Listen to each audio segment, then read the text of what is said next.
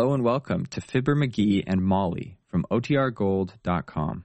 This episode will begin after a brief message from our sponsors. It's time for Fibber McGee and Molly.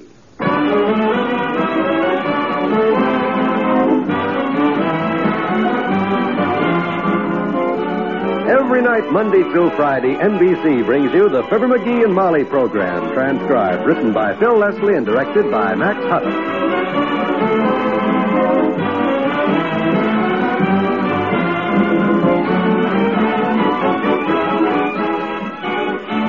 We'll join Fibber and Molly in just a moment. If you want your child to have the best education you can give him, won't you get a pencil and paper to take down the address I'm going to give you at the end of this message? Unless we start preparing now, in a few years, our public schools will be as behind the times as the Little Red Schoolhouse. Because of the high increase in our birth rate during and after the last war, it's estimated that by 1960, there'll be some 10 million more children in elementary schools than there are now. In fact, this fall sees the highest school enrollment in our country's history. 1,856,600 more students than last year. More equipment will be needed, textbooks, playgrounds, and above all, more elementary school teachers. To help assure your children a proper education, join and work with local groups and school boards. And for free information about how citizens in other communities are improving their schools, write to this address. National Citizens Commission for the Public Schools, 2 West 45th Street, New York, 36. National Citizens Commission for Public Schools, 2 West 45th Street, New York, 36.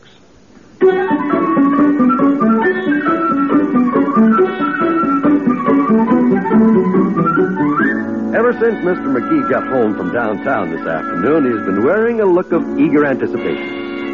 Chuckles mysteriously to himself now and then, and every few minutes he hollers. Hey, Molly. Yes, dearie. Uh, what time is it? You know what time it is? What? Yes, it's exactly three minutes later than it was the last time you asked me. Sit down and relax. You're as nervous as a cow in a pasture full of deer hunters. Well, shucks. I just. What are you doing with the telephone? Well, I'm just checking to see if it works today. I haven't heard it ring since I got home this evening. Well, it's working all right. It just rang a few minutes ago while you were out front. It did. The phone ring. Well, why didn't you call me on the phone? Well, it wasn't for you. It was a wrong number. Are you sure? You sure it wasn't for me? Do you go by any other name than Fibber McGee? Well, uh, well, down at the Elks Club they call me Muscle. Muscle. Hmm. That's short for muscle mouth. Well, Muscle, this call was not for you. Well, what makes you so sure? They asked for Eunice Petrosky. Petrosky. Who the nickel-plated heck is Eunice Petrosky? I don't know, but I feel reasonably sure it was not my husband. Oh, that ain't me. Now, why don't you sit down and read the paper while I finish getting the dinner? Well, the paper's not here yet. I looked a while ago. Besides, I'm too restless to sit down, Molly. Huh? I'm expecting an important phone call, and I want to be available. Well, I don't know anybody more available than you are, sweetheart. Who's the call coming from? Has the White House got a problem again, or is this just Mr. Warren asking some legal advice? ah, you'll see, Tootsie. You'll see. All I got to say is that certain people in this town, when they hear who calls up here to ask me to do what before a very exclusive meeting of whom, they'll change their opinion of how unimportant your husband is. That's all I got to say, and I can do it, too. Hmm, well, I probably shouldn't have asked you in the first place. Whatever it is, I'm sure that you. Company, come in. Oh, hi, old timer. Hello there, kids. Hi, daughter. Hi. Hey, Johnny. This your newspaper? I believe it is, Mr. Oldtimer. McGee was looking for it a while ago. Yeah, thanks, Oldtimer. Where'd you find it? Right out front there on the top of your sugar maple, Johnny. About 30 foot off the ground. Oh, well, thanks a lot. One thing, though. If you're looking for your garden hose tomorrow, son, it's stuck up in the tree. Oh, fine. My gosh, you mean to tell me you threw our hose up there to knock the paper down with? No, I throwed the hose up there to knock the rake down with. The rake? It stuck when I throwed it up there to knock the tennis racket down with. That stuck when I throwed it to knock down his catcher's mitt. That stuck when I throwed it to knock down the newspaper, daughter. My gosh, you've had a busy afternoon decorating our maple tree. You must be wore out. Nope. I'm in the pink of condition, son. Comes from leading a good, clean life. I got five big don'ts in my life. Five don'ts. I don't drink, don't smoke, don't gamble, and don't stay out nights gallivanting around. Uh, yeah, but that's only four. What's the other don't? Don't you believe it? so long, kid. So long. Don't hurry back. Oh, God, I wish that phone would ring. What time is it, About half past. What is this important phone call, anyway? You, you just be patient, Tootsie. All I can say is you'll be proud of me, that's all. oh, all. now, McGee, I'm always proud of you, sweetheart. I don't care what people say. Hmm? Come on out in the kitchen and talk to me while I finish dinner. Okay. Just so we don't miss the phone when it rings. Well, we'll listen. Well, what happened downtown today? Anything interesting? Well, now that you mention it, a funny thing did happen right in front of the city hall. I was just. Say, do you mind if I keep working while you talk? Oh, no, you go right ahead. As I was saying. I'll set the parakeet over here. Hi, birdie. Isn't he cute? Go ahead, dearie. Okay, I was saying. Let me get to the sink there. I want to pour the water off these potatoes. How do you expect me to tell you this story if you keep interrupting all the time, Molly? If you'd rather not hear Oh, it. Oh, I'm sorry, sweetheart. You know I like to hear all the news from downtown. Go ahead. I'm all ears. Well, as I was saying, I was on my way over to the city hall to talk to the streetlight department about when are they going to fix that light outside our window so I can read in bed. When who do I run into but? Frank Bisbee, the guy. Well, he was having trouble getting his car in the parking space. And I was trying to have a talk to him. you know. Pushing his car on, and there's a shotgun around the corner, and old Frank and then the truckload of hay pulled up, you see.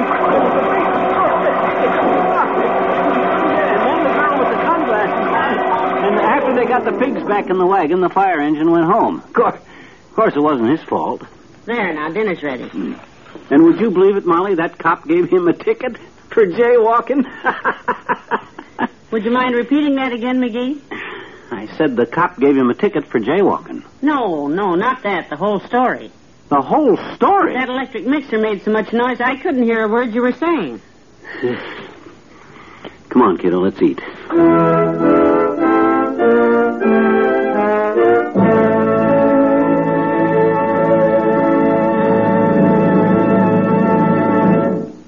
To Wistful Vista in a minute. Within the next 20 seconds, a fire will break out somewhere in the United States. Lives may be lost, property damaged, homes or buildings destroyed. Yes, there are 4,600 fires in America each day of the year. They kill 11,000 persons and disfigure or severely burn thousands more. 90% of all fires which start in the home can be traced to human carelessness. By obeying a few simple rules of fire prevention from now on, you and I can protect ourselves and our families from this devastating menace. Rule one is don't smoke in bed or discard lighted cigarettes carelessly. Rule two, clean out old newspapers, magazines, and other inflammable debris. Rule three, promptly repair defective wiring equipment. Replace worn or frayed wiring as soon as you notice it. Fire won't wait until tomorrow. Rule four, use only those cleaning fluids which will not burn. And last but not least, be careful with matches. Keep them out of the reach of small children. Remember, it doesn't pay to gamble with fire. The odds are against you every time.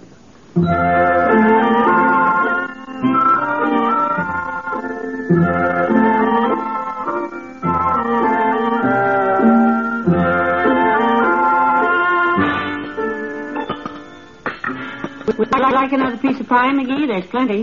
Hmm? I said, would you like another piece Listen, was that the phone? Did you hear the phone? I thought I heard the phone. Did the phone ring? Finish your dinner. When that phone rings, you'll hear it. Won't he, Birdie? Well, I thought sure they'd call before now, and I. Hey, tell Mother, what is this important phone call you're expecting? Well, no, no. Yesterday, when Doc Gamble told us the executives club was looking for a speaker for their next week. Yes, yes, I remember the doctor was supposed to speak and he had to cancel. Is that what you mean? Yep, that's it, Tootsie. That's what I'm waiting for. What? Yep. You don't mean you expect the executives club to call and ask you to speak, McGee? And why not, may I ask? Well, I didn't mean that quite the way it sounded, sweetheart. Well, I hope not. After all, what's Doc Gamble got that I haven't got? I can make speeches. Oh, at the drop of a hat, yes. Betcha. Right after we talked to Doc yesterday, a guy that he's undoubtedly the best friend I got called him up and recommended me for the job. Praised me very highly. Wonderful. Who on earth did that? Who do you think? McGee, you didn't. I sure did, kiddo. I'll show Doc Gamble that thinks he's the biggest orator of few things. I got some ideas for big business that'll stand them executives. That's it. That's it. I'll get it. Careful, dearie. Watch out for the lamp. Oh, Dad rat, the dad rat. help me get my foot loose. I'm tangled up in the light cord. Oh! Oh, my ankle. Here, let me help you out. Uh, never mind me. Answer the phone. Quick, Molly, grab it. All right, then. Oh. 79 Wistful Vista, Molly McGee speaking. Do they want me? Tell them I'll do it. Tell them I'll do it. I'll make the speech. Just a minute, McGee. I can't hear the man. Hello? Who? Eunice Petrovsky. Uh, No, I'm sorry. There's no one here by that name. That's all right. No harm done. no harm done, she says. Oh, my. Thought for a minute there I was going to be laid up with a fractured ankle and wouldn't be able. Come in.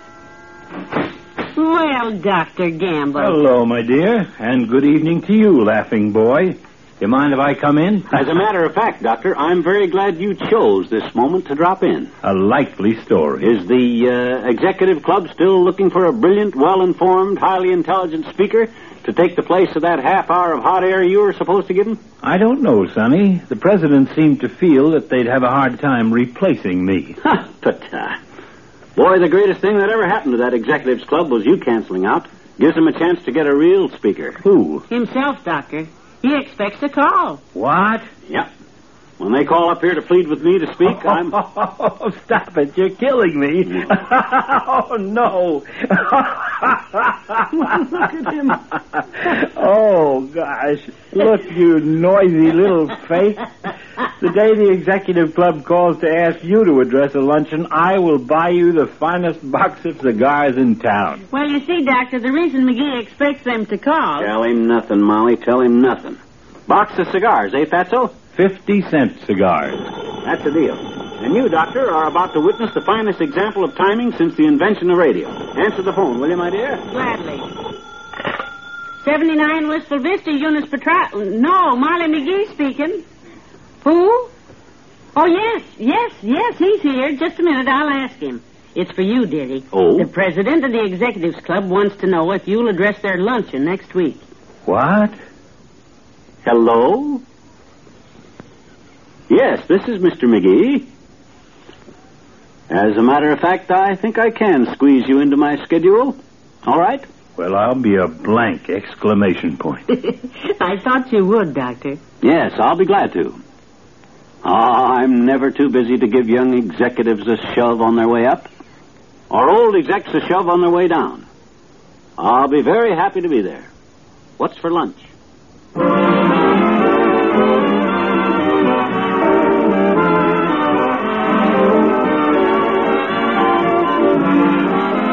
And Molly will be right back. A minute of your time, if I may, to remind you about some great radio entertainment that's headed your way on the NBC radio network. Tomorrow evening, I'd like to recommend a new NBC program to you. It's Rocky Fortune, and it stars Frank Sinatra.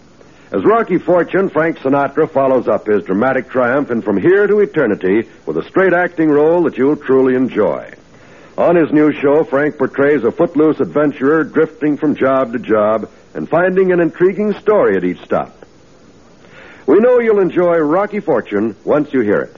So make it a date to be in the radio audience tomorrow evening to hear Frank Sinatra as Rocky Fortune.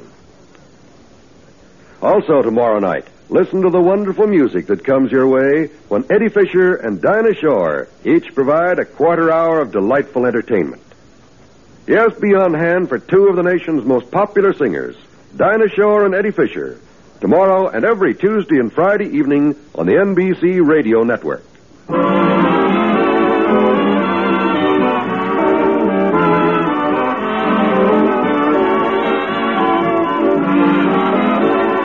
NBC has brought you the Fibber McGee and Molly program, transcribed with Bill Thompson as the old timer and Arthur Q. Bryan as Dr. Gamble. And here are Fibber and Molly. You know, I'm pretty impressed by this whole thing, McGee. Me too.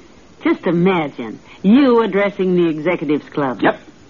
What are you going to talk about? Mm, about 30 minutes. It'll have to be funnier than that, sweetheart. yeah. Good night. Good night, all.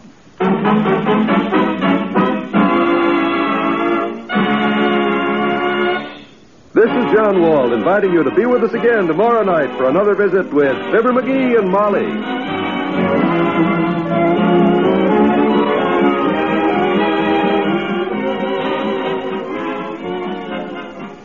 Weekday evenings, laugh with Can You Top This on the NBC Radio Network.